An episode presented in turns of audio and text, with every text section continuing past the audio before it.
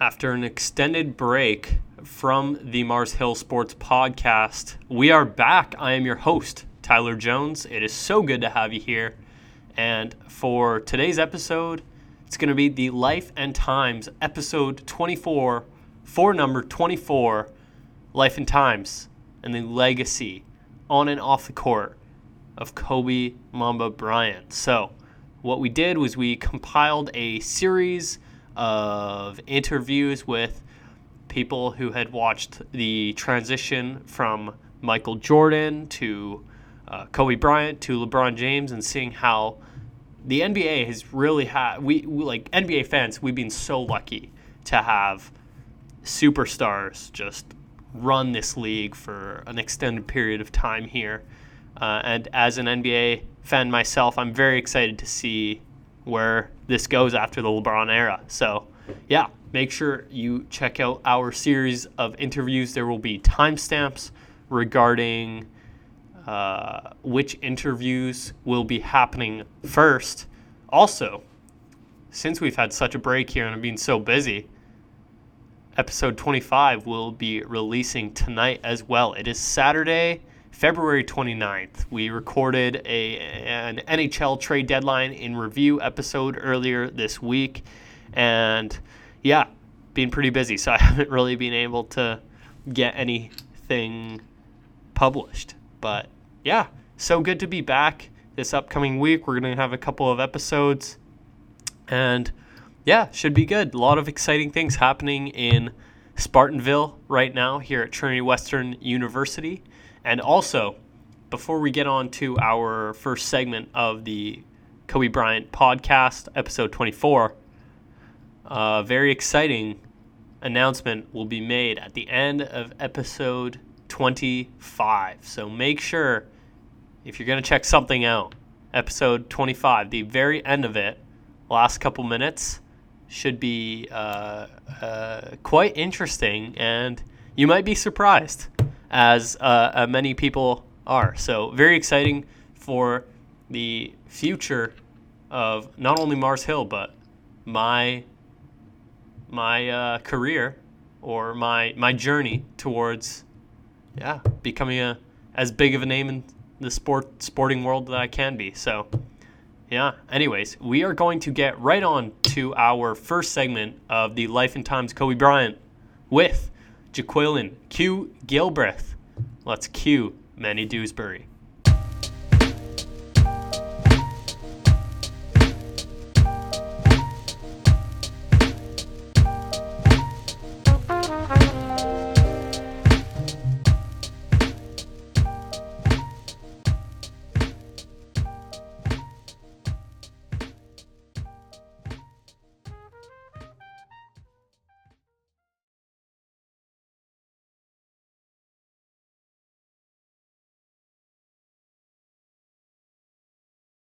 So, what was your initial reaction to the the shocking death of Kobe Bryant? Um, it was just like real shocking, like you said. I really didn't believe it at first. Right. It was like something that was like hard to believe and just didn't sound right at the moment, and it still it still doesn't sound right to this day. So it's pretty crazy. Yeah, hundred percent. And it's got kind of one of those things that's like takes so long to settle in and feel like real and then all of a sudden you're just like it's real and Yeah. Seeing how it affected so many people yeah that play ball, it's just crazy too. It's even it makes it even worse. yeah 100% so were you into like kobe sneakers growing up so what was your favorite Yeah. pair of kobe's Um, probably the I would have to say the fives. okay Um, growing up, I think I've had every pair starting at four. oh really Yeah, and this year the majority of shoes that I wore was Kobe's. kobe's So, yeah, okay nice I feel like they're my favorite shoe to play in. yeah okay do you still have a pair Yeah, I have a lot actually. really Yeah. okay man are you a bit, a bit of a sneakerhead Probably a big one, I would say. okay, okay. I didn't know that. Um, yeah, I had the Kobe. I sorry, I never had them. I always wanted the Kobe sixes. Those were Sixes. those were the dopest with like the like snakeskin kind of Yeah, kind of print. So those okay. nice. I had the the Concord ones of those. Oh, that's But, sick. yeah, now Yeah. every Kobe shoe right now is shooting up in prices. Yeah. which is kind of annoying. Yeah, it is pretty frustrating. People just knowing that Yeah. now's the time to sell it, and it just becomes a business, and it's like.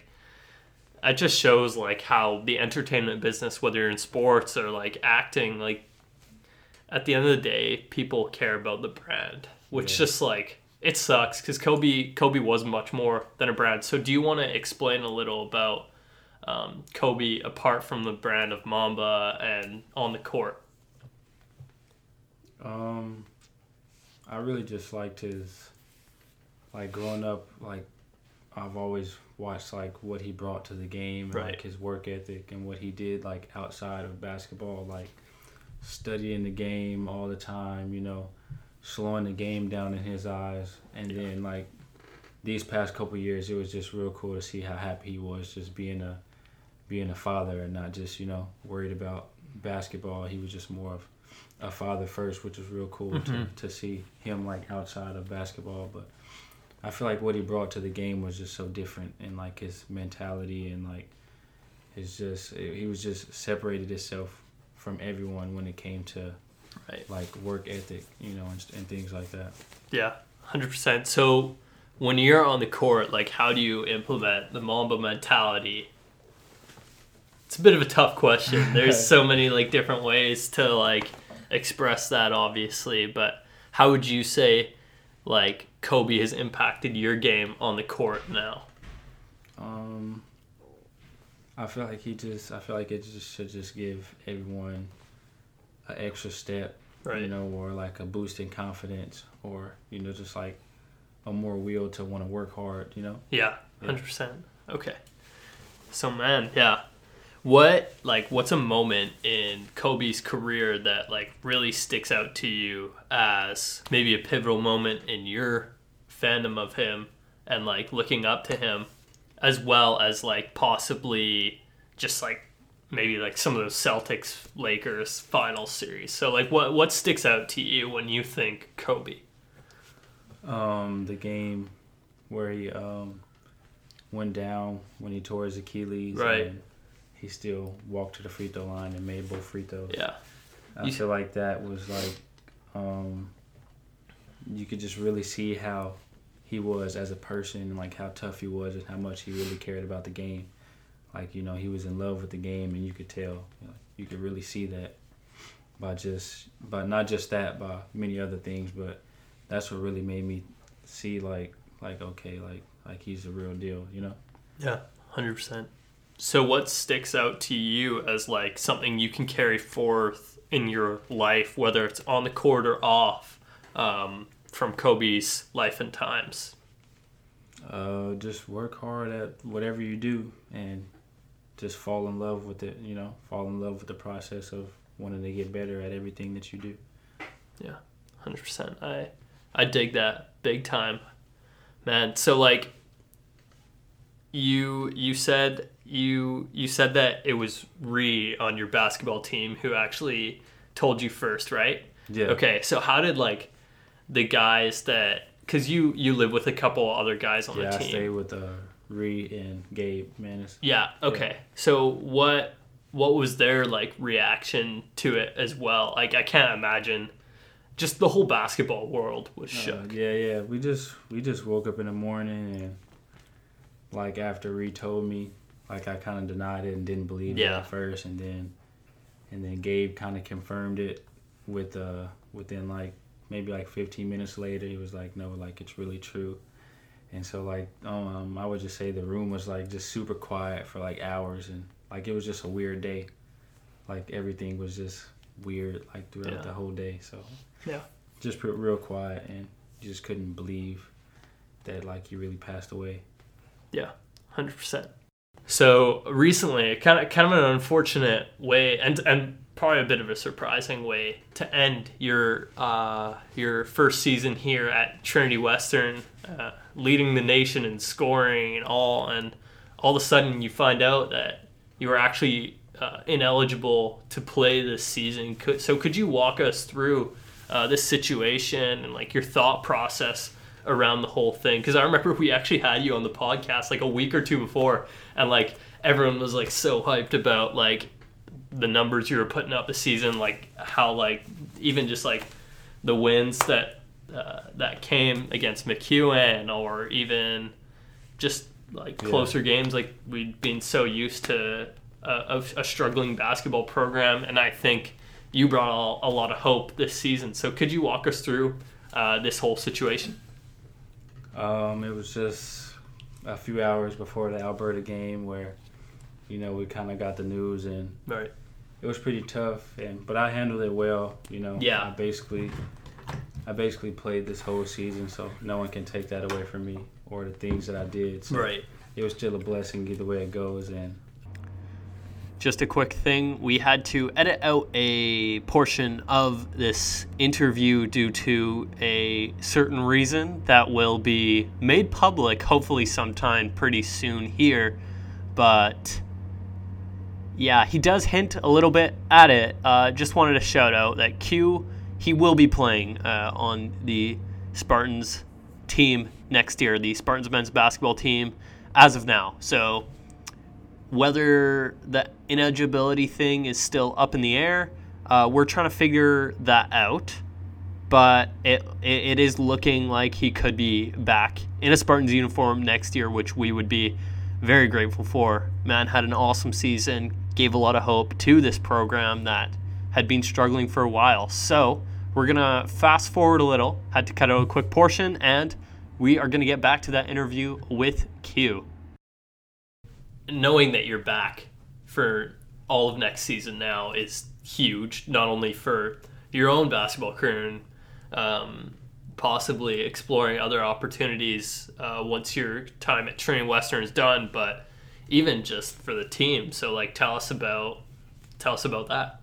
Uh, it's exciting. You know, uh, I'm just ready to get to work with the guys. You know, just try to, you know, add on to the little the little things that we did this year. You know, to just make it make it big next year. And I feel like we're heading in the right direction. You know, we're starting now. You know, most teams probably don't start this early, but we're starting now. Uh, you know, just trying to get better and you know preparing for next year. Yeah, for sure. So last question here, we're going to jump back to Kobe quickly. So the Lakers and a lot of NBA organizations did do a lot to recognize Kobe and just what he meant to the league, the Lakers, the game of basketball. Could you provide a little insight into like like what like what was your opinion on that? Like I thought it was just awesome seeing even like the Celtics recognize that and the Celtics like we're kind of supposed to hate Kobe because of that Celtics Lakers rivalry, but then like shows you how like sports can unite people. So could you provide a little insight on that? Um, I just feel like that's a, just a good way of showing that it's bigger than basketball. You know, Yeah. life is important, and like no matter the rivalries, no matter the you know the things that go on in the basketball world, it's it's always going to be something bigger than that. You Yeah. know, and so that's just genuine feelings and people showing that you know how much they care. Yeah, for sure. Anyways, uh, a very a very short segment, but we got a lot more segments coming for the rest of episode 24. Q, thank you so much for for joining us today, and uh, yeah, we're gonna get right on to that next segment of episode 24.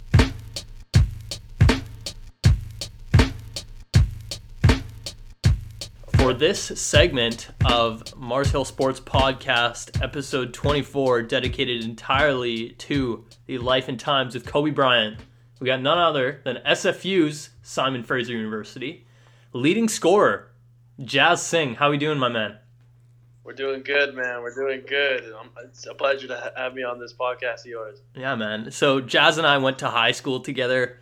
Uh, I watched him play basketball from the bench. I didn't really play on his team, but we're still we're, we're still homies. Uh, amidst amidst my uh, eh, my deficiencies on the basketball court, but uh, yeah, Jas. So you're playing at uh, Simon Fraser University right now.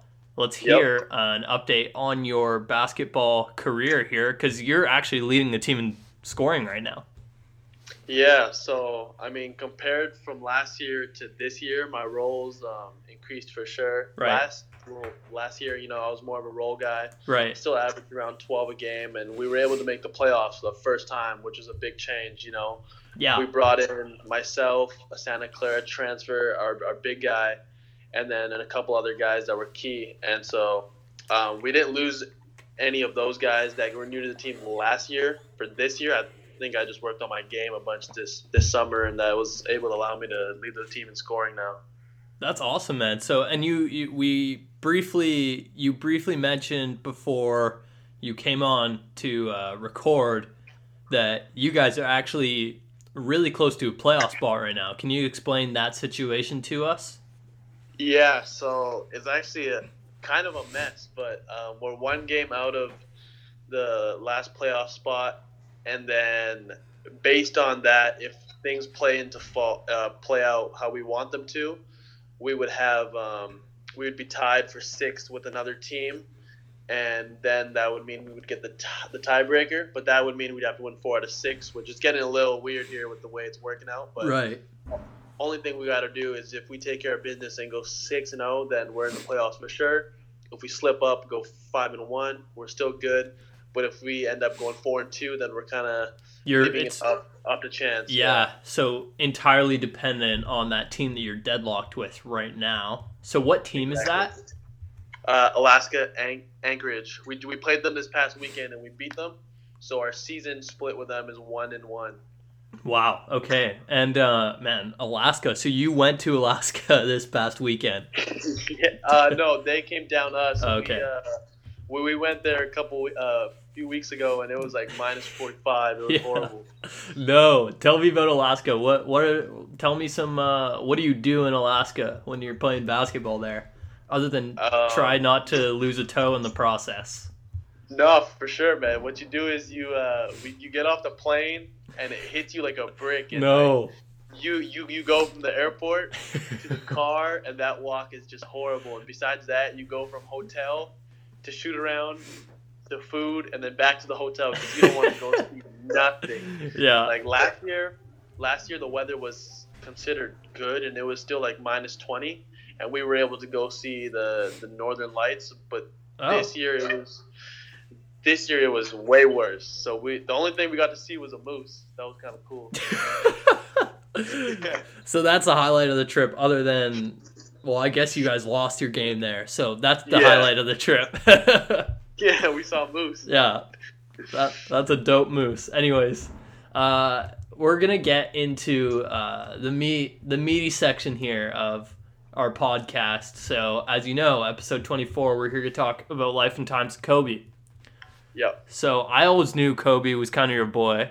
When we played Yep. together, uh, you you fully embraced Mamba mentality on and off the court. And the one thing I really I always like admired about you was you were like you're not just a hooper on the court, but you like you put in a lot of hours. Like you were working out. You Yeah. like you cared so much like i remember you would hit the gym at like 6 a.m every morning and just shoot Yep.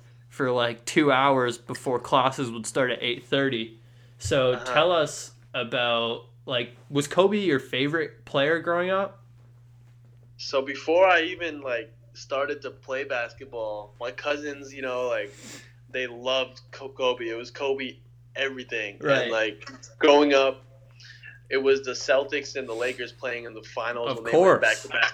And that's where kind of like I was always a tall kid, but I was never really into sports back then when I was like grade 4 and 5, so I really didn't play that much. I kind of went to camps and that was it. So right Kobe Kobe was the first dude that I kind of watched and I was like this is insane like this is a human being and he's out there and he's he's performing at this level every single year and not only that he was straight out of high school so I don't know if you remember but uh, I'm, I'm trying to I'm trying to put together were you on that South Delta Magic team you know it yeah I, I actually have a photo of us in the team team photo and I'm wearing number 24 Yeah, man, That was the our- of course you wore 24 Yeah, Yeah. I can send you that photo, but like that's the first time I ever wore 24, and I wore it for those two years, and then I also wore it in my high school years. It wasn't available to me in grade eight, nine, But once I got to my my senior years, I worked 24 Yeah. for the for the entirety of the years.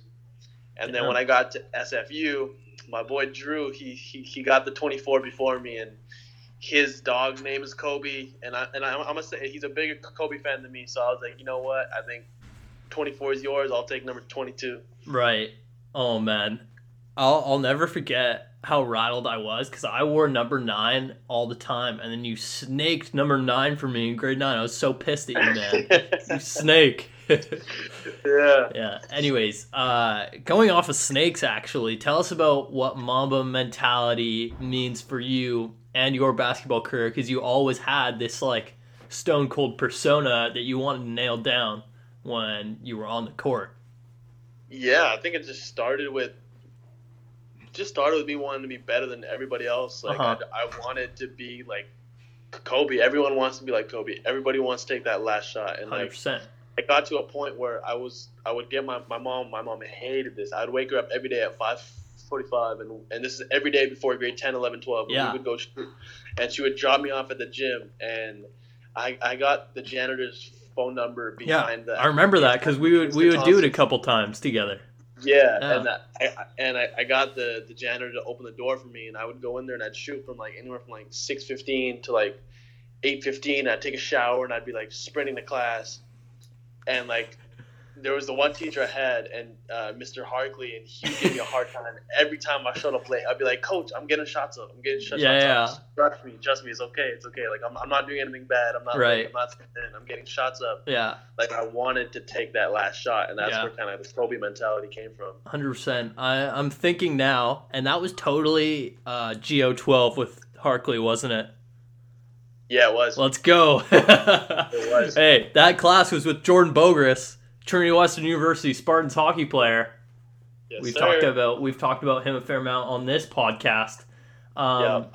Okay, and you touched briefly on the those Celtics versus Lakers rivalries. So I think a lot I think a lot of kids our age kind of had like there was like two defined groups for like young hoops fans. So like my brother and I were like we had Rondo jerseys, right? Yeah. Yep. Like it was either you had the Rondo jersey or the Paul Pierce jersey or you had like the Kobe jersey. So you're telling me that like you leaned towards Lakers side on those, yeah. right? And me, me and my, uh, I mean, I'm sure we, we 100% remember the name Jake Cowley. Of course. The biggest Celtics fan I know. Yeah. And we happen to be best friends from Yeah. like grade six to 10 until he moved away. And even now, we're still good friends. We talk like every single day, but he's a, he's a Celtics. He, he's a diehard Celtics fan, and I was Oh, a man. Kobe fan, and now we would go back and forth, back and forth, back and forth. Yeah.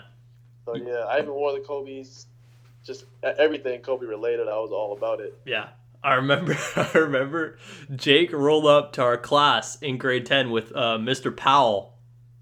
with Mr. Powell and he had this Kelly Olynyk jersey and we ripped into him cuz it's like who wears a Kelly Olynyk jersey, man? Yeah, Yeah. it, it, it's kind of crazy how like the, the evolution of who you're a fan of now. Because ever since Kobe left the league, he started to train guys, and someone that now my fa- favorite player, someone I look up to, is Jayson Tatum, and he plays for the Celtics now. Yeah. And uh, and his favorite player of all time was Kobe, and Yeah. he actually got a chance to train with Kobe before he passed. So Yeah. like, it's weird now how that goes full circle. Yeah, hundred percent. I remember because J- Jayson Tatum, like he really, really modeled his game after Kobe for a while, and I think he is stepping a little bit away from that now because mm-hmm. I think it takes a while to get into being Kobe. Like Kobe Exactly. wasn't even Kobe for his first three years of his career, right? Like Yeah, I, I would say we saw Kobe from like the 28 to 32 range. That for me is what like sticks out to me is like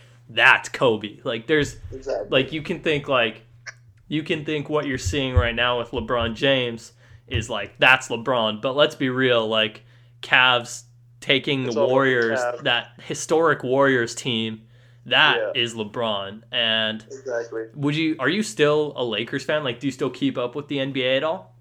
I keep up with the NBA a lot. I watch literally I watch like any good game that's on, but like Yeah, I'm in that same boat right now. Jayson Tatum's playing, I'm watching. Like he plays the Rockets at six thirty. I'm about Yeah. to just hop on that right after this. Yeah, that's gonna be a good game. And then and then I'll uh, I'll also try to watch the Lakers, especially now. Yeah, hundred percent. Okay, so you did you did touch pretty briefly on like before the podcast. You we ta- we talked a little bit about how Kobe, just like Michael Jordan and LeBron James now, was such a cultural icon off the Yeah. court. Like Yeah. whether whether it's the shoes, I remember the Kobe sixes. Like every kid wanted Kobe six when we were playing for the South Delta Magic, right? Uh-huh. and like that for me just encapsulates like a worldwide superstar of any sport like you have something that everyone wants like apart from your career like even just an item of significance like you'd see kobe t-shirts all the time yeah. tell us a little bit about like what kobe meant off the court for you Whew, off the court, off the court. I think it just goes to speak about Kobe and how like in the Philippines where he never played a game, Right. Or in in China where he might have gone for a tour or so, but he never played a full NBA game there. no And like some of the biggest fans in the world are not even people who ever got to see him play live. You that's know? like, nuts he had he had that impact on the game. Like so many people look up to Kobe, and like he's someone like his death affected people in a way that it's people that like never even got to watch him play. Like never had a one on one interaction with him, but like. Like a lot of people cried when he passed away, and Yeah. they never even met, they never met the guy, and I think that goes to speak about how high character of a guy he was yeah and along those lines as well, like people talking about Michael Jordan is like the greatest player of all time and stuff like that. But if I'm looking at like outside of the game of basketball alone, it's kobe like, off off the court, I'm taking Kobe for like I might get hate for this, but like I'm being this is how I feel and I don't really care. Kobe was the one dude like I don't see Michael Jordan working out with the next generation of guys, giving No. advice to the next generation of guys not all like he told he told he, he gives out like cha- challenges to like the NBA's elite. He told Giannis Antetokounmpo, "I want an MVP," and Yeah. he went on and got an MVP. Yeah. You know what I'm saying? So like Kobe just had that that like he was almost like a modern day. I guess he was my Michael Jordan. Like that's what he. yeah Oh, Yeah, that's how he had kind of like paved his way in his career. So when you were talking about the death of Kobe, like super unexpected, obviously. Um, tell us about like your initial reactions to it, because I see this TMZ headline, and I'm like calling BS. I'm like, there's no way this happened, yeah. right? So I want to hear, I want to hear your perspective because I knew he meant a lot to you. Exactly. I think it was actually so we came in on uh, Sunday morning from a road trip, and I think it was a Sunday morning if I'm not wrong. And I woke up from a nap, and, and that's like 11 o'clock ish, and Yeah. uh, our group chat is just blowing up. I'm like, "What's going on? What's going on?" And I read the link, and it's like Kobe Bryant's passed. And for a second, I just put my phone down, and I was like, "There's no way!" Like you can't take him away from us. You know what I'm saying? Like Right. it's Kobe Bryant. There's no way it's Kobe. And then when it actually hit, that not it was wasn't only him. It was his girl, the one that played. Yeah, Gianna. Yeah, Gianna. And she embodied Kobe. Like she, like you watched her play, and it was like, oh my goodness. And we're watching Kobe. She was shooting post fadeaways at like 11 or 12 years old. Like Yeah. I'm still barely doing that. You know what I'm saying? Like Yeah. I'm barely shooting post fadeaways. Like she's out there doing it at 11. yeah. So like that's kind of how my reaction was. I was just shocked, and lost words. For sure. So I like what you said about like how Kobe had been able to like interact with a lot of NBA players. Like for me, uh, an example that sticks out is even like Kyrie Irving because I know they were really tight Exactly. and Kyrie like reaches out to reaches out to Kobe the moment that they win that title, right? And it's Yep. like yeah. that obviously shows it's like the fact that that's one of the first people that Kyrie goes goes to to thank Like, I think the moment Kyrie had with Kobe after he won, it's like when you do something super proud and you want to go tell like your mom or like yeah, your, your dad. Like it's that kind of an impact that it had on on on him. yeah, And so that's kind of like the why he took it so hard. And 100%, he was at Team USA at like 18 years old or 19, like first year into the NBA, and he was he wanted to play Kobe one on one, like he was going at Kobe, you know. yeah, hundred percent. And like you, I think you saw that a lot with MJ too. Like less on the mentorship scale, but like in a sense, like on the court, everyone wanted MJ's head, and throughout Kobe's Exactly. career, it's like Kobe, like they they just wanted Kobe's like they they wanted Kobe. They like give me Kobe. It's like you see like these videos of Carmelo Anthony and Kobe Bryant playing mm-hmm. against each other in like the mid 2000s and Melo is going hard at Kobe and it's like oh cool like this is the first time I've seen Melo play defense in his career and it's like Exactly. yeah it's like And like I'm a huge fan of podcasts, so I, I don't know if you listen to it, but the No Chill Gill no that podcast. That's my that's one of my favorite po- podcasts. It's raw and it's unfiltered, but he he said it many times. He says, "My most impressive game in my career," and he scored fifty a million times. He scored sixty on Kobe, yeah but he said the most important game of his career he ever played was when he scored thirty seven on Kobe yeah because he said if you score sixty on a guy the first time, okay, he's not expecting it. But against Kobe, first team all defense, the, the second time, Kobe wasn't going to get punked. yeah So the fact that he went out and scored 37 on Kobe, was such a defensive dog. He was like, "That's the greatest moment of my career." right Like just one, there's one game against Kobe, you know, like that makes someone's career. Like you, you want to go out and prove it to him. Yeah, hundred percent. Like that's one thing throughout Kobe's career. His defense, like his defensive abilities on ball, were so underrated. Like people slept on his defense hard, man. So Easily, easily one of the best two way players of all time. Yes. if not, if not the best. hundred percent. And it's crazy that we are talking about one of the greatest NBA players of all time, and he's also one of the hardest working NBA players of all time. Like, I just Yeah. feel like I you don't expect that kind of correlation. Like, Kobe's a guy who like obviously had some natural ability, but man, like without all that hard work, like would we be talking this much about Kobe Bryant today? Like this this helicopter crash happened over two weeks ago now, and it's still a, a hot topic on the news uh, of conversation, right? So It's something that'll never die, in my opinion. Like, No, I don't think so.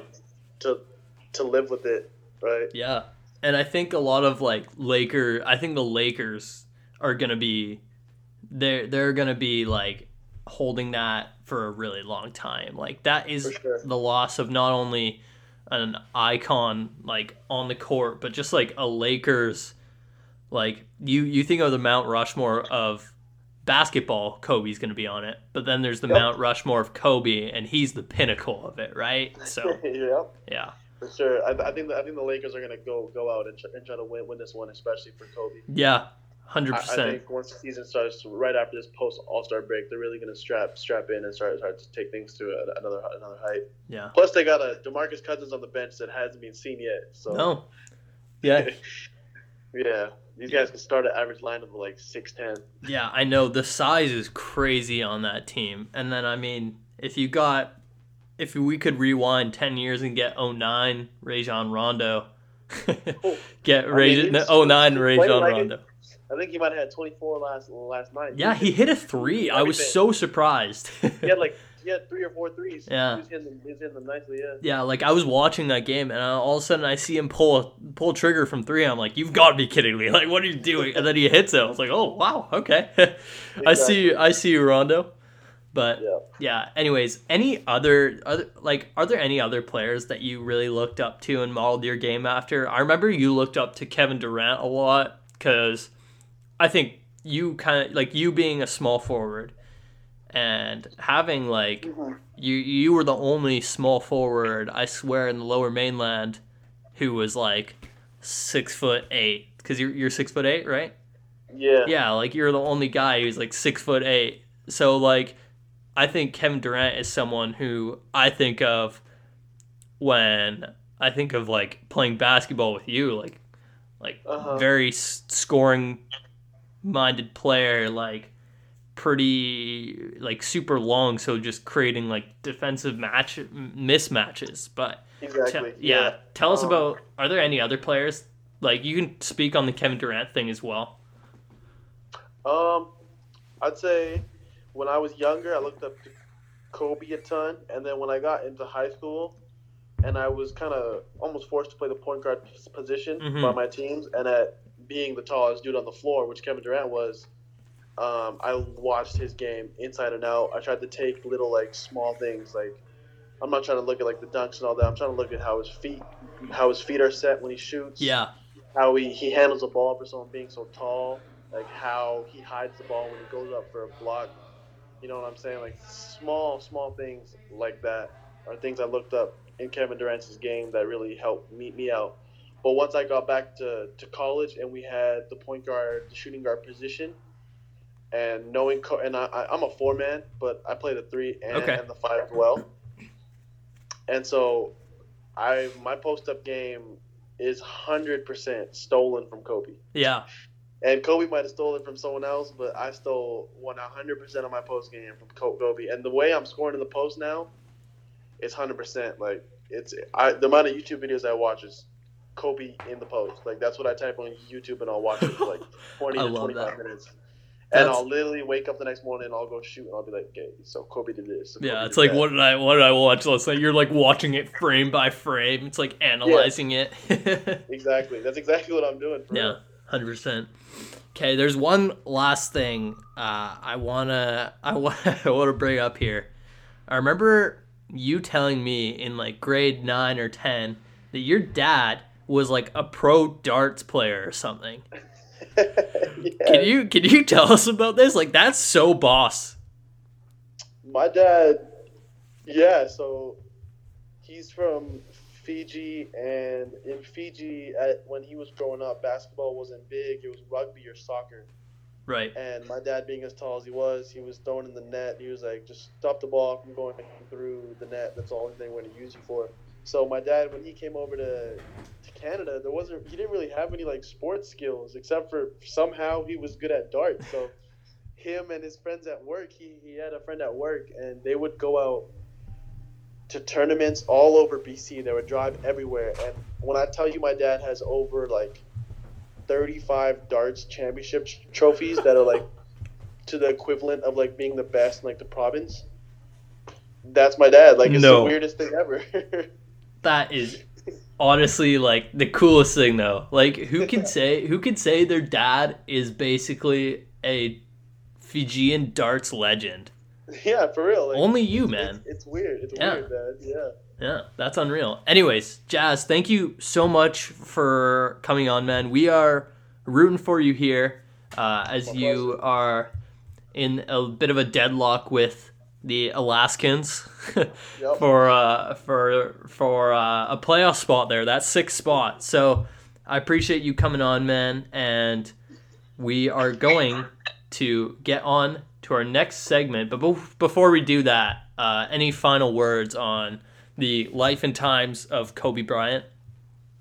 Just rest in peace, man. Just Yeah. rest in peace, and I hope that like the people who play basketball don't ever let his legacy like die on. Like, if I'm ever throwing away a piece of trash, the small things I'm yelling Kobe when I shoot it. Hundred percent. Like, it's just the really small things that are gonna help Kobe live live on, and I and I think there's no doubt in my mind that that's gonna happen. Yeah, for sure. Anyways, thank you so much, man, and we're gonna get Appreciate it. on to our next segment of episode 24 of the Mars Hill Sports Podcast, Life and Times of Kobe Bryant.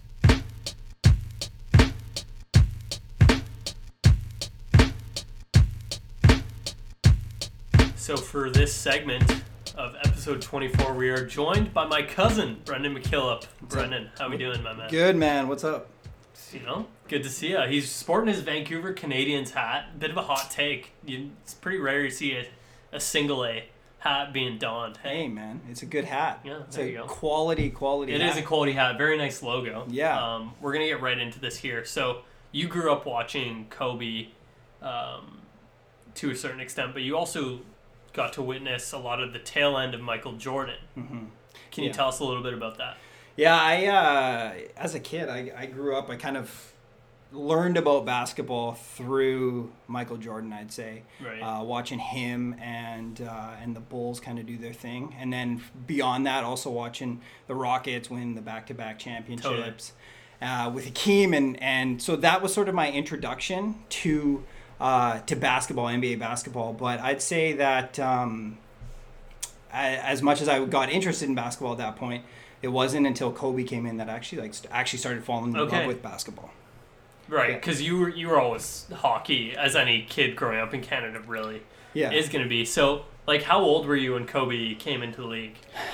I think I was uh, I, th- I was about eleven. Oh, okay. Yeah, so, 11, yeah, 11 okay. 12, something like that. So, uh, yeah, I was a huge hockey fan growing up. And then as I got into playing basketball in uh, in about grade five, six, Right. and started playing on, on some, some youth teams, I actually started being more into the game Yeah, and getting for sure. getting more into it, seeing a little bit more uh, of the I don't know, just the cooler aspects of it, and I, I my also sporting landscape, my mindset around it had had changed and grown a bit. So, Right. um, yeah, having having Kobe come along, and there was like that '96 draft was was sick. There was so many guys that came out of that Mhm. one. Uh, Ray Allen, Shareef, who played in Vancouver. Yeah.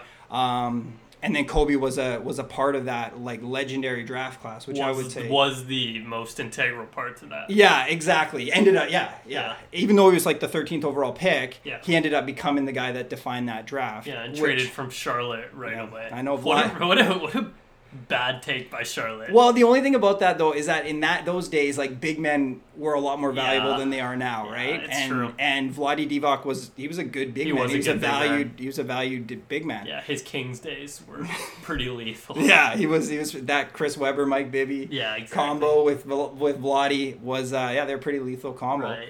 Um, but that 96 draft, I think, was one that uh, kind of changed the whole direction of the NBA going Yeah. into the 2000s because Iverson was at the top of the draft. And in, in, Uh-huh. in terms of a guy who was like dynamic, he kind of he changed a lot of the things that, that the way people saw basketball, the way that the things that he brought to it. But Kobe sort of, I would say he transcended it. Yeah. As he, you know, you come into the early 2000s, him and Shaq win those three titles. Right.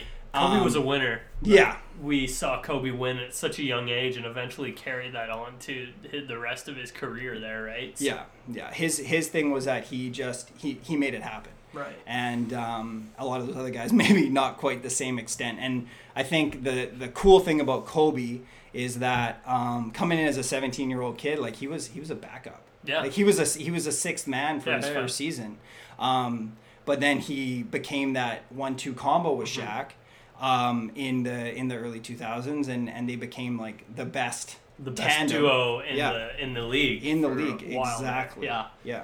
Yeah. Okay. So, like, what sticks out to you regarding like Kobe's excellence, filtering down to even like you grew up here in Langley, Mm-hmm. you playing, you playing high school ball, like. What was Kobe like the man still? Like everyone's like, I want to be Kobe Bryant kind of thing. I think to a certain yeah, I think a lot of people loved Kobe. I think Right. at that time, I remember a lot of people really liking Iverson Yeah. and Kobe. Um, and there was still a lot of people liking Jordan because he had come Right. back with the Wizards by that point in time. Um, but uh, but yeah, Kobe was always one of those you know in a conversation about basketball, he was going to be someone's first or second Yeah. favorite player, something percent. that. Hundred percent. Yeah. Okay. So, like, would you say Kobe was like the man for you growing up, though, personally? Like, would you say he was your favorite, or were you more on the Iverson Jordan train? for me at the like it was interesting because I was like I think like I said earlier like Jordan was the one that sort of like got me into, into Right, basketball the one the name that I knew and Mhm. I loved his game like watching Jordan it was it was it was awesome especially Yeah. those last those last three rings Yeah. um but after that like when Kobe came in in 96 and and the 97 season um and won the dunk contest. Mm-hmm. Like I think that really changed my mind. I I started really loving Kobe, and so Right. he was my favorite player for a pretty extended period of time. Right. Um, and then I I started really liking Allen Iverson. And Right. for me personally, that was sort of what shifted. I Mhm. I always loved Kobe. I loved the way that he played. Um, but uh, but Iverson just had like I don't know whether it was his attitude Yeah. or Yeah. just the dangle, like his He had yeah, the yeah. There was like there was a style thing about Yeah. about Iverson Yeah. that, uh, and he The was answer. yeah, and I feel like he was a little more of an underdog. Yeah, hundred percent. Because he always he never had the roster that like a Kobe or Jordan had, right? Like, who was his supporting cast? Well, and I mean the other thing too is like Allen Iverson was a guy that didn't necessarily want or think he needed No, a supporting exactly. cast. Um, and That's so there got was to be like, a part of the equation, right? Yeah, Like, exactly. And I think Yeah. that was the thing about Kobe, Kobe, Kobe, Kobe is that he um, he had this understanding that he needed to be he needed a team around him, Mhm. right? Um, and I feel like that was probably one of the biggest things with him and Shaq was just that frustration because Shaq was Yeah. such a specimen, like he was enormous and strong and talented, but he um, he he didn't work very hard. Yeah. And Kobe was like a relentless worker. Right. Kobe, his whole persona was like kind of derived off Michael Jordan in the way that that that Jordan approached the game of basketball. Hundred percent. It was like it was focused, it was hardcore, and it was desiring to be the best. Mm-hmm. And I mean, I think the other thing too that's interesting is that Kobe came in, like I said, he was 17. There wasn't a ton in '96. There wasn't a ton of uh, guys coming straight out of high school. No. Uh, Garnett had done it the year before, Mhm. and obviously, like he became a Hall of Famer. Um, and there was a couple guys that started coming out, but then Kobe with Kobe and then Garnett coming out, or sorry, Co- Garnett coming Garnett, out, and then Kobe, then yeah. Kobe coming out. It became more of a trend, Common. and there's a lot more people that Yeah. that did it. Yeah. You saw who was it? Kwame Brown came Yes. right out of high school. Yeah. That was Eddie a bit of a disaster, but Eddie Curry, I think Yeah. uh, Shaun Livingston, I think he Shaun Livingston. Jamal Crawford. Yeah, yeah, uh, Sebastian Actually, Telfair. I don't know if Jamal Crawford came right out of high school. Don't don't quote me on that. But yeah, I think Amir Johnson did too, actually. Yeah, did he actually? yeah, that's a deep dive. That's awesome. That's that's some Raptors facts. That's right. right. there, I hey? feel like he was like one of the last guys. he like, was yeah. like one of the last guys of that Raptors meme era. Yeah, you know, yeah, like, yeah, that's right. Like there was like the Hedo Turkoglu era. Yes. He was like he was he lasted a bit longer than Hedo. yeah. He he wasn't a bad player. Though, No, no, no. But he wasn't great. no, he, He, was so great. mediocre. Yeah. Yeah, he brought he brought something to the table. Right. But exactly. but in that, yeah, it's that that like those high school players. It's like a lot of guys. I almost think that they saw Kobe and and Garnett come out, um, and they thought that they could do it because their talent was good, Right. and their talent was great, but there was a different kind of mindset that those guys had. Totally. And as you see, like Garnett, when you when you like hear the way that he talks about Oh, the game, when you- he's- his approach, like yeah. he's he's just crazy. I love listening Oh. to him talk about basketball, but he's like a man like no other. Yeah, exactly. And Col- and Kobe was the same way. He was Yeah. somebody who was just like he was a killer. Yeah, like, exactly. Like not like his his mindset was just to be the best, and he was gonna like Do anything to get to get there. Like Yeah. you hear these stories of Kevin Garnett like running on the treadmill like after the after the game for like an hour. He's like, oh, I'm just getting them getting them getting some work in. It's like, dude, like you've just got the work in in the 42 minutes you just clocked. Like, Yeah. chill, dude. Yeah, exactly. yeah, No. yeah. And like him lasting so long in the league, like that guy, it was all mindset for yeah, him. Like, it was. It yeah. was. And I think as you see, as you saw his career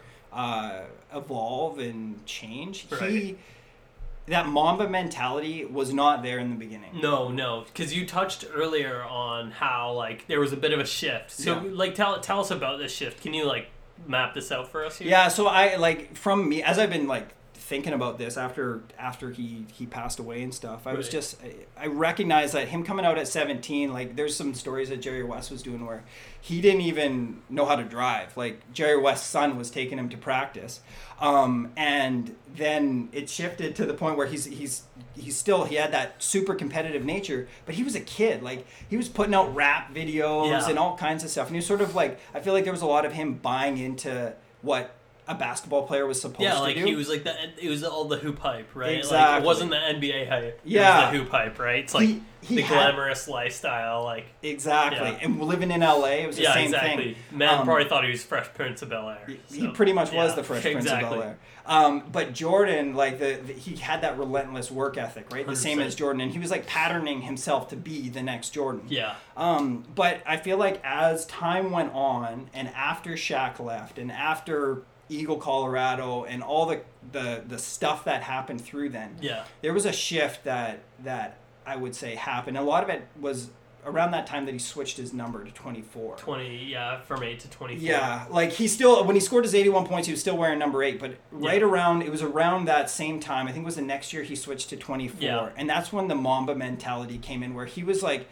it wasn't just good enough for him to be the next Jordan. He Mm-hmm. wanted to be the first Kobe Bryant. I think it was him taking a lot of ownership too of like not only like his career but like the Lakers organization. He's like, this is my thing Yeah, now, yeah. right? I So- think I think that's a good point. I think that yeah, he kind of he jumped kind of full in. He's like, this is my spot, and I Yeah. I'm gonna make this what it's gonna be. yeah, and and then you saw that over the course of those next uh, three four years yeah, uh, the back-to-back championships you know going in against the the the, the, the, Celtics and like knocking that that uh, that team off you know that he he shifted that mentality into into that Mamba mentality where he became like the like I said the first Kobe Bryant Yeah. he wasn't trying to copy or model his game after anybody yeah, else exactly. he was he was like establishing Uh huh. his greatness, his Right. legend. Like kind of going from like the second coming of Michael Jordan Yeah. to this is Kobe. Like Yeah. there's no like there's no no doubting like this guy is like a man of his own now. Like Yeah. he's winning rings and and like as the forefront of the organization too, right? That's right. So yeah. I think like a lot of the time people are like, oh, like he only won those rings early in his career because of Shaq, and like there's an argument for Yeah, that. But absolutely. like any guy who is the second best player on a championship winning team is a damn good NBA player, oh yeah, right? So yeah, definitely. Yeah. yeah. I, I, I even think like the thing that happened is that he, if when we think of the Lakers now, like Yeah. we think of Kobe. yeah, Before then, I wouldn't. I'd say that the like it was Magic that Mhm. was the was the face of that franchise, and I mean that's has to do a little bit with probably recency bias, but Yeah. at the same time, like I also think it has to do with like the way that he put his mark on that organization. right. And it can be even argued now, like Magic is still one of the biggest faces Yeah, of course. of the Lakers. Like, at, like until he resigned, he resigned. yeah, yeah. uh, from I think it was like president of basketball ops or something. Yeah. But once he resigned, that was like like that is like arguably the face of the Lakers organization because LeBron was fresh. Yeah. Like bunch of new faces in like yeah. you got Anthony Davis Anthony Davis looming on the horizon, Yeah. possible Kawhi Leonard, Paul George, like Yeah.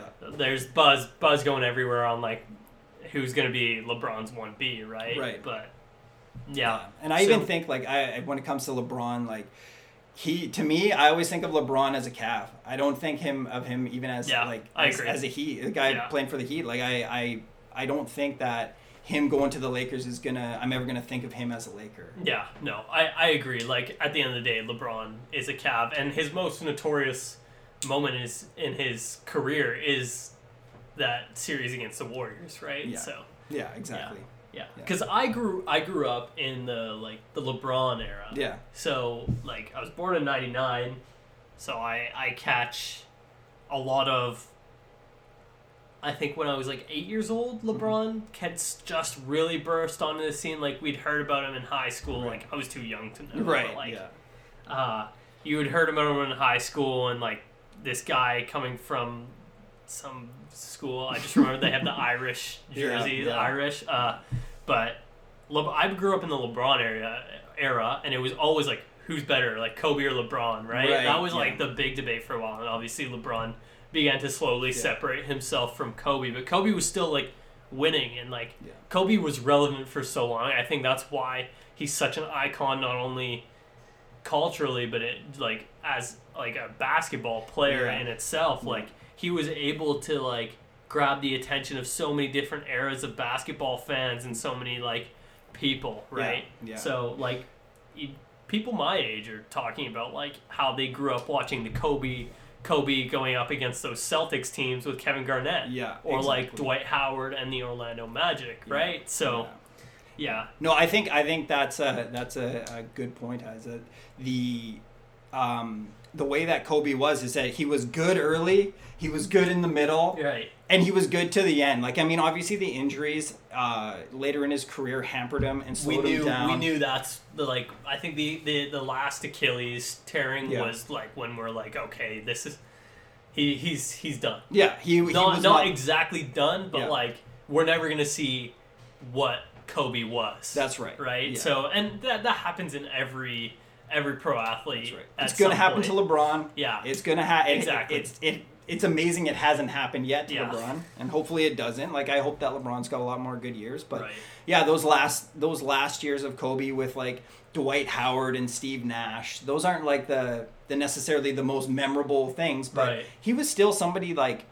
I mean, he scored 60 points in his last game, 100%. even though he like threw up a ton of shots. I Yeah. think he might have been the only guy shooting that night, but like he was still he was still had an impact on the game even at the end. It wasn't the same impact, but he still he had an impact. Yeah, hundred percent. Yeah. So to conclude here, I just want to ask you, like, what was like, what were your initial thoughts on the passing of Kobe Bryant? Because it was so unexpected. Like, I was in the foyer at after the church service, and mm-hmm. I open up my phone, and Apple News is like, yeah, like Kobe Bryant dies at age of forty one in a helicopter crash. I'm like, "Wh- wh- what? Yeah. And I see it's a TMZ report originally, so I'm like, oh, it's bull. Yeah. And then, like, you see Woj, when, for me, it was when Woj dropped it. Right. Uh, because I'm like, th- like, this is the one guy I would trust with, like, a legitimate source, right? Yeah, yeah. And, like, bunch of misreports, yeah. like, absolute, like, mockery of journalism throughout this whole Yeah, absolutely. ordeal, like disrespecting the Bryant family, all families involved Yeah. in this Yeah. this like absolute tragedy. Like it like it doesn't like let's move away from Kobe for a second here. Like not only his daughter, like his daughter's teammates, Yeah. um, baseball coach uh, Altobelli. Yeah, Ant- uh, yeah, Antebelly or something Yeah, like he- that. he- Yeah, I think he was coaching at like some college. Yeah. And like the heli- even the helicopter driver, like, it's, like terrible, terrible, terrible story. And like, you like I can't imagine being in Vanessa Bryant's Oh my gosh, no. shoes, and you find out from TMZ that your husband just died, and like, a guy who like took helicopter rides so he could be with his family more, like. Yeah. Because he didn't want to like have to be dip diving through LA traffic. that's like, right. Yeah. uh, after Kobe's shift and like the eight to twenty four idea, like Kobe became not only Kobe became not only this this idol on the basketball court, but the kids looked up to Kobe on a work ethic standpoint, and like Kobe was, uh, from what I understand and what common perception is, uh, was a very good father Yeah, and, a, yeah. and a good husband Yeah. as well. Like so, like, tell tell us about your initial reaction to this. Yeah, I think I think that um, when I first saw it, it was the same thing. I was like, I was at church and I just Right. happened to like open up my phone and Because it was like the Sunday eleven forty five Yeah. kind of thing, right? Yeah. and I look and it says Kobe Bryant's died, and it was the same Yeah. thing on Apple News Yeah. was saying that, and I was like, I was like, what? Yeah, so like, I this is the kind of thing I'll never forget. Like where Yeah. I was, you know, it's like one of those moments. Like holy, like yeah I can't believe this just happened. Like you you remember the places that you're in? yeah yeah, yeah. In some ways, it was, it was a really weird thing because it was yeah it, it, it, it had that sort of an impact where you remember exactly where you were doing where you 100%. were and i'm sure that like i this is like way overblown but like when jfk died like that's Yeah. to me I, I can't i can't remember a time in my life where um, i've had an experience like that when when i found out someone has died in such a Yeah. like shocking way. Yeah, and to be honest with you it was a little um i was actually like a, a lot more rattled than i was expecting to be. Um the rest of the day i was just kind of like i was like looking at the news and i was i was watching some of the updates and different things like that. I was that like and- refreshing Twitter, hoping that it was a lie. yeah, yeah, Right? like me too. And I was, uh, I did the same thing. I went to Twitter and I was looking at all the the comments, and I was hoping, I was hoping that it would be something like, oh, this is a misreport or something like that. That's a horrible thing to to, to have happened, But yeah, no, it, when it came out to be true, it's just sort of like. It was it was really impactful because, like I said, it was somebody that when I was a kid, I remembered him coming in, and he had an impact on on Right. me. And I was just starting to play basketball, and I think to a certain degree, even though I said like Iverson was kind of my guy, all of us like modeled our model our game 100%, like, after yeah. like Jordan or or uh, Kobe or Iverson. Like these kind of guys are the ones that we we pattern our game games after, and we want to play like. And so to see that happen, it was it was yeah, it was kind it was so shocking. Uh, I didn't love that all the the misreporting afterwards and Oh stuff like that. That Like, was that was a real up, embarrassment and yeah. real like miscarriage of, Yeah. of how of how journalism. I think that's a really good lesson for the journalism industry, Yeah, right? yeah. You don't need to be first. No, Be exactly, right. Be right. Be right. Yeah. So But the other thing that I think the thing that was probably most shocking to me was the fact that like I work for UGM, so a lot of the a lot of the people that is that Union Gospel Union Mission Go- for yes. anyone who's who's listening who doesn't know what that is. yeah for Union Gospel Mission, and so um, you know I work with people that like can't afford bus passes, Right. or or they can't afford food, um, and when he like this guy's taking a helicopter to go to one of his daughter's travel games, Right. and suddenly it's just like he's gone, he's Just gone like from that, the earth, and yeah. it was just sort of like so so shocking. And it doesn't matter. It's like that that's kind of that great equalizer but it's also it's really shocking when it when it happens. Right. and and yeah it was it was it was really it, like i said i was i was rattled. I was up almost like emotional um in some ways with with with it. And so it was uh yeah it was a it was a really interesting thing. And i think that a big thing is that as i was saying like it, he it, it felt like kobe had these like phases in his life that he went through where you know he came in as that 17 year old kid and was like trying to make rap videos. And then he became a world champion. And then 03 like you can't tell the story of kobe bryant without talking about eagle colorado and what happened there and you know the fact that he was accused of sexual assault. Um, but i feel like there's a lot of guys that when they get that second chance there's like or when they start kind of going down that road it's a slippery slope and you start hearing more stories like that Hundred percent. kobe didn't seem to be like No. that that was sort of it seemed like a wake-up call To our him. knowledge, that is. Yeah, exactly. To our knowledge, to our knowledge, and that's we we only have what we, We have, only- right? yeah.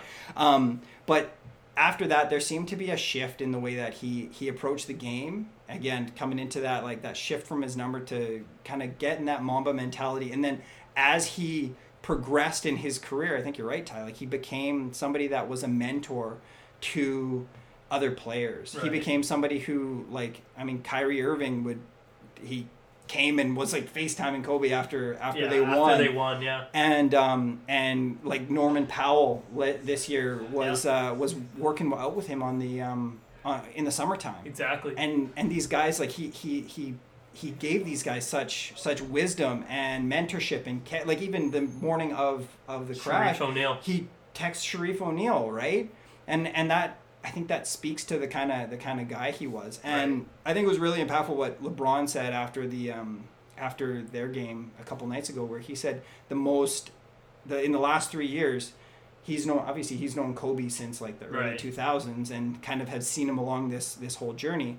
He said the most happy he's seen him is in these last three years Yeah, hundred percent. as he's retired and become like a husband and a Yeah, a father, father. full time. And like a mentor to so many guys. Yeah, Yeah, I think like what really sticks out to me about like is just like the the whole idea of like Kobe had so much more to give, yeah, not only to like his family, his wife, uh, and the guys he was like a mentor over, but just basketball in its Yeah. entirety, right? Like.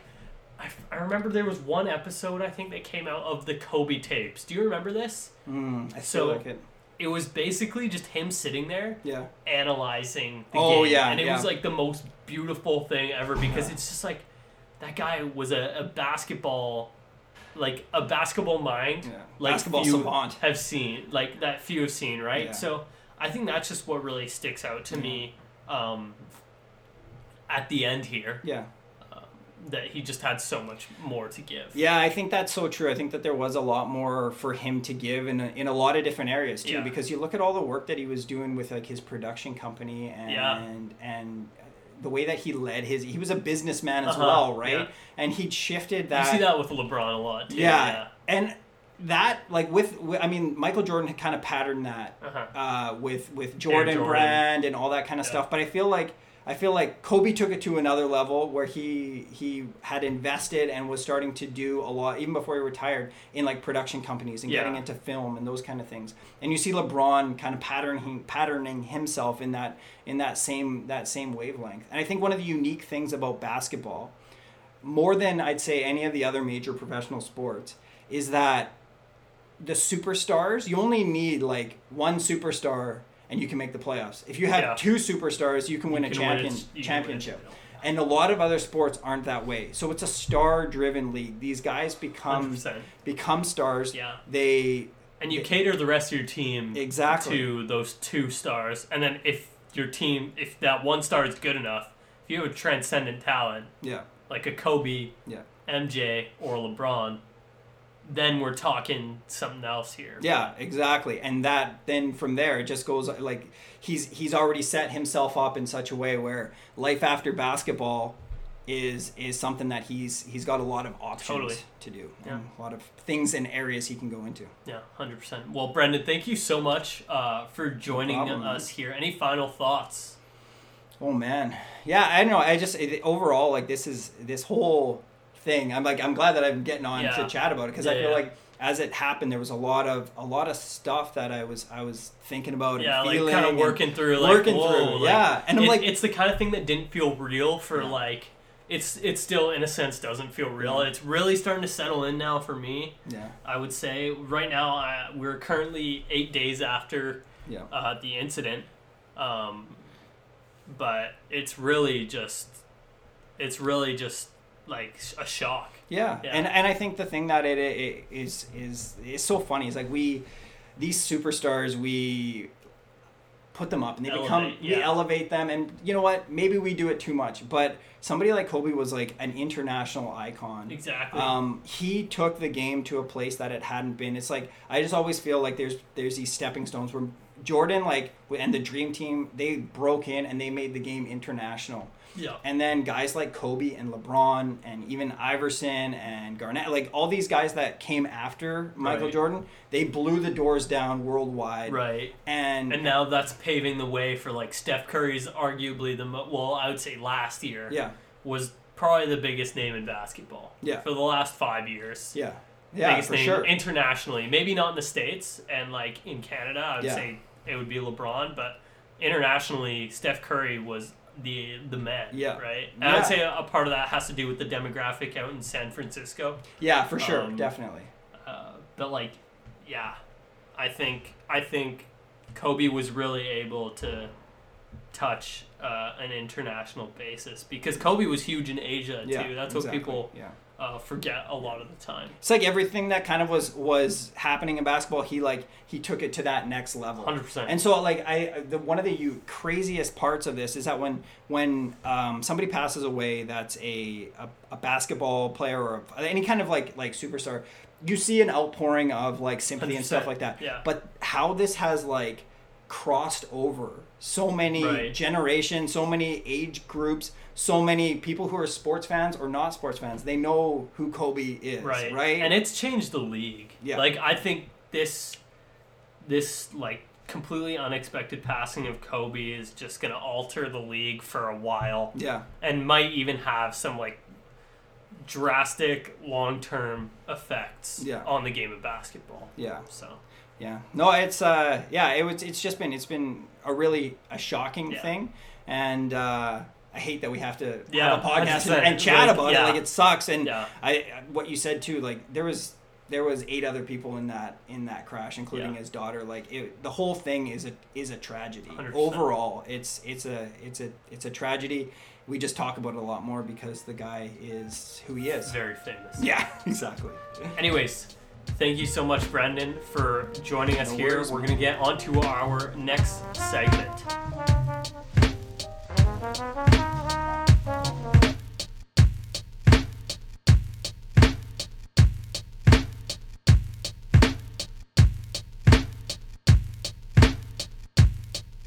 All right. So for this segment of episode 24, we are going to be here with Luke Rattray. It's his first time on a podcast. How you feeling? Really good. Yeah. Really good. I'm really excited to be here. Ah, there we go. We're uh, we're happy to have you here. So, Luke had reached out to me asking uh, if I was going to be writing a Kobe article, and I I I have written a Kobe article, and it's a part of issue number eight. So make sure you go check that out. Released on Wednesday. So you're gonna you're gonna want to go read my Kobe article. Very emotional for me, uh, partly because I was writing it at like 2 a.m. So maybe that was just very heightened. But uh, Luke, tell us a bit about like your sports upbringing and like was ba- was basketball your thing? Yeah, like growing up, I would say like I always had like an appreciation for basketball. I didn't end up playing it, but it's kind of one of like one of the few sports where I like I should have gotten into it and I really should have playing it because you know like I'd play like just like three on three with like a couple buddies. Yeah. And it'd just be like a really good time, and you know, 100%. thinking that you know we're Curry and you know trying to shoot shots from Yeah, like yeah. half court and stuff, and just like goofing off. But I think at the end, like it's like a really good sport, like just like conditioning wise, like it's crazy. You're always like up Oh, and down yeah. the floor, like always putting in like keeps hundred you in percent. really good shape. Yeah. Yeah. Yeah. Okay. So I think what like we saw a lot of uh, because we graduated high school the same year in the same area because you're from Richmond Mm-hmm. Yeah. Mm-hmm. and I'm from Ladner, like 20 minutes apart, and we saw like basketball just become huge Yeah. all over North America and like you're going from like one year in high school everyone's wearing baseball hats Yeah.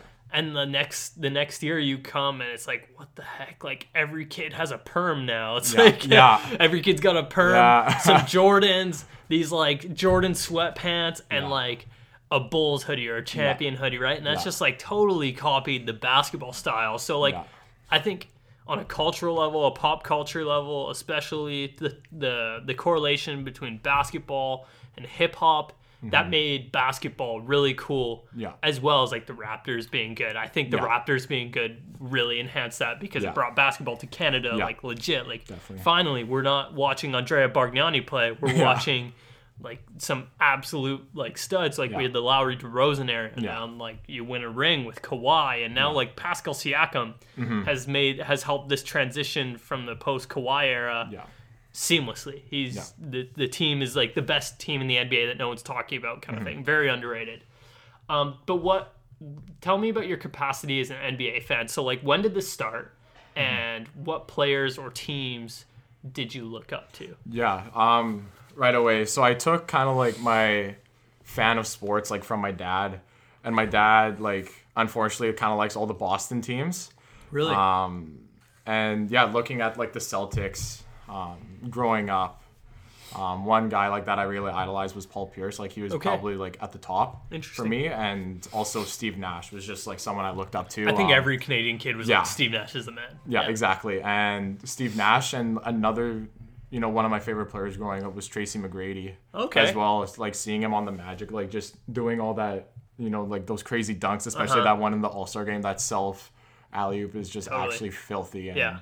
yeah, just like seeing like those types of players and seeing like how diverse the game was and just seeing like how unique each player was, it really like, you know, spoke to the game back Yeah, then. for sure. Okay, so those were like the players that you really looked up Mm-hmm. to. Why? Why is your dad a, a big Boston guy? Uh, he grew up like absolutely idolizing Bobby Orr, Mm-hmm. um, and like through that, just all the Bo- all, all the other Boston teams just kind of stemmed from that. Right.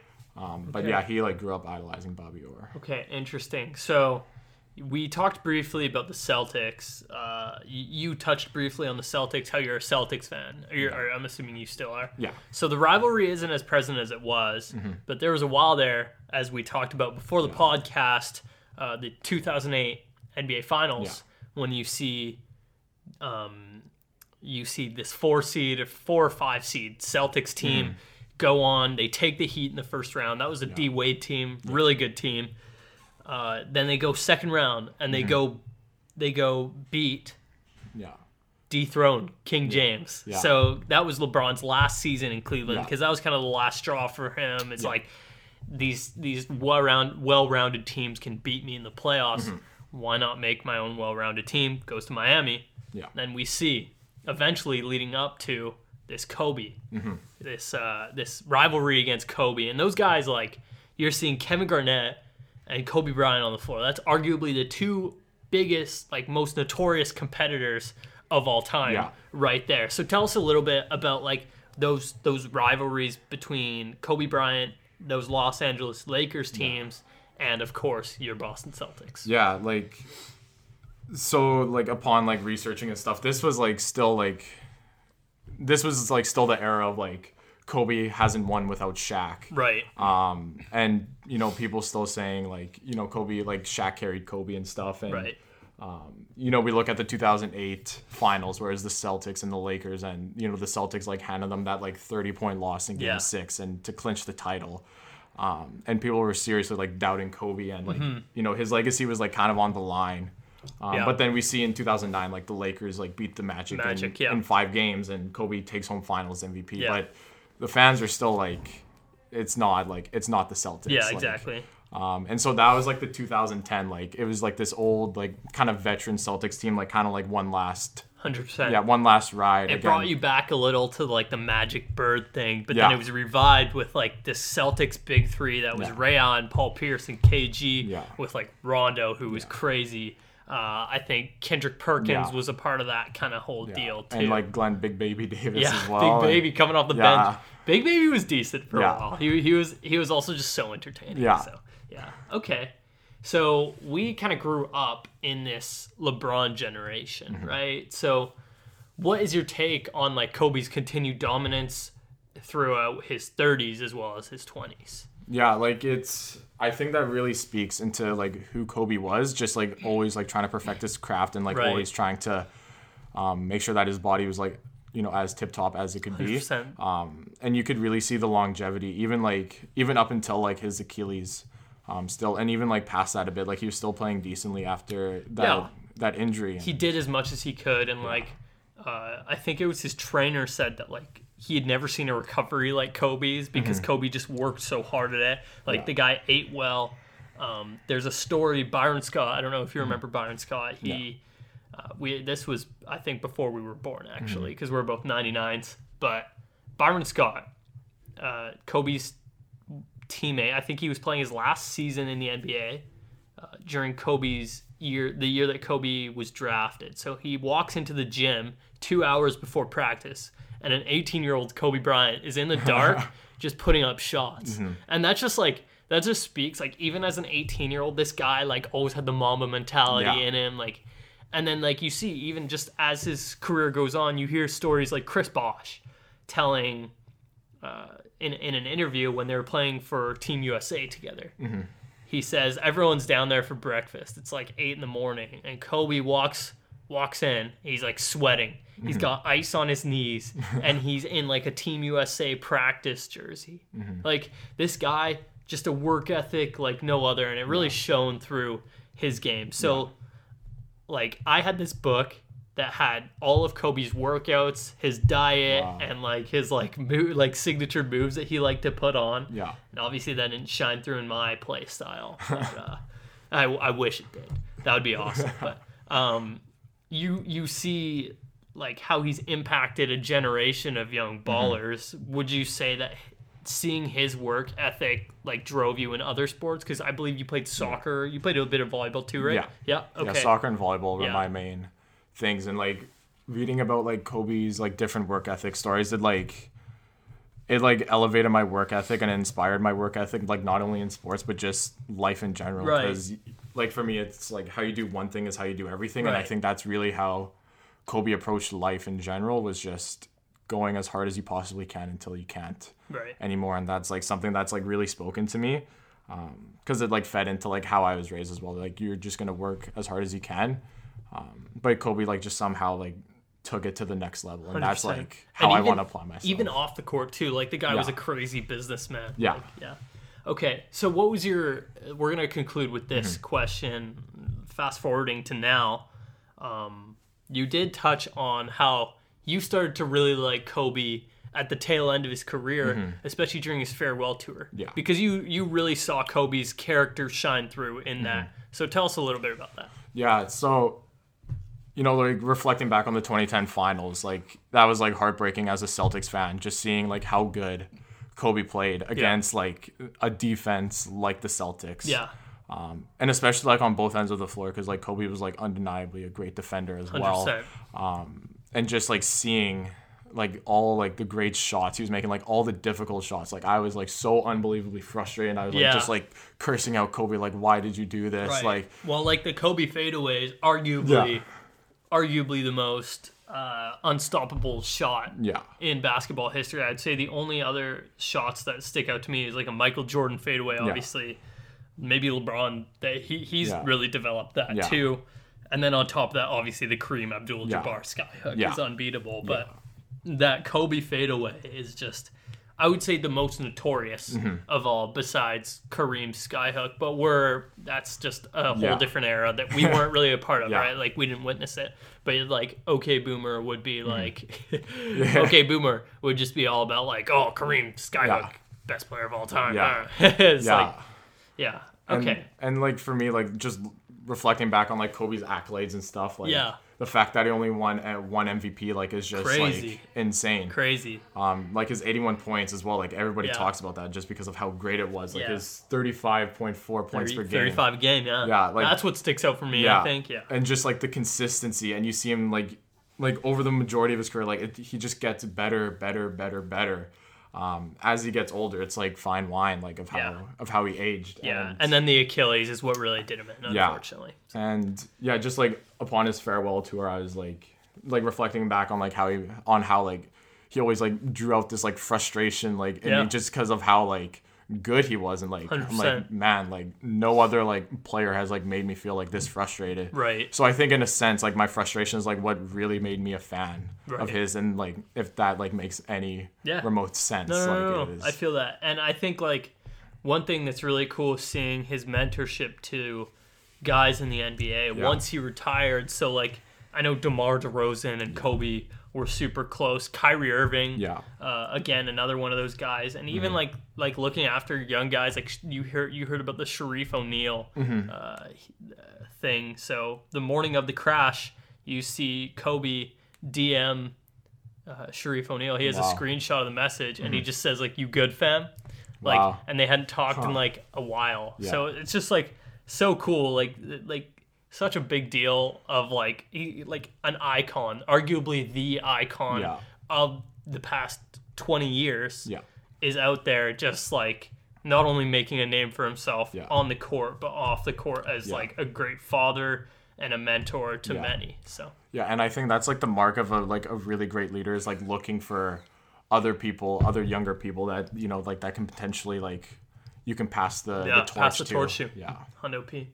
So, last question here is what was your initial reaction to Kobe's passing? Like, obviously, it was a huge shock to many. Hmm. Yeah. The kind of thing where you don't think like it's it's not real. So I want to hear Yeah. your insight in this. Yeah. Um yeah, it's I think it's just gonna be one of those things is gonna be like you're gonna remember where you were. Yeah, When where- you heard the where were news.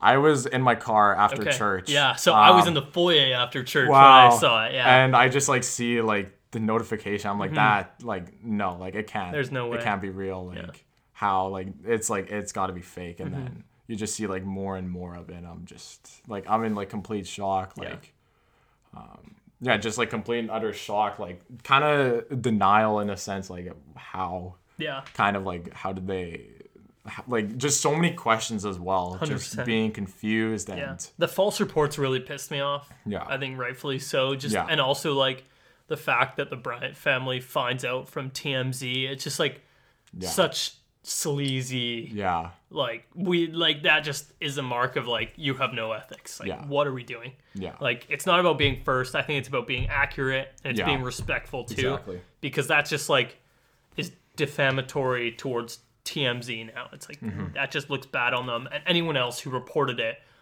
um, prior to the Bryant Yeah. family finding out. exactly. So, anyways, Luke, thank you so much for joining Yeah. uh, a very short segment. And uh, any final thoughts on Kobe's legacy?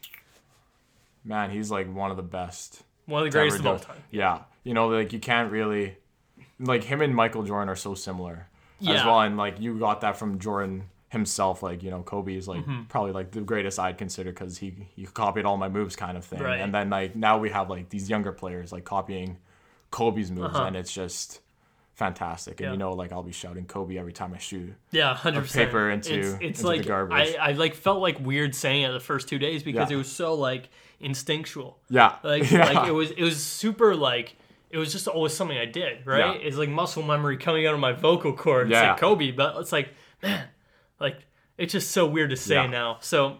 I like I'm, I'm taking a taking a bit of time off. I'm I'm, Yeah. I'm walking over to garbage cans now. Yeah. When I feel when I feel comfortable with it, Yeah. again, I'm gonna be uh, giving paying my tribute Oh, to Kobe every time I uh, sure. crumple up a piece of paper. Yeah. So, anyways, Luke, thank you much. Thank you so much for joining. Thank you so much for having me. Yeah, This was awesome. Mm-hmm. No, so awesome having you on. A very short segment, but we're gonna get right on to our next one here for episode 24 of the Mars Hill Sports Podcast.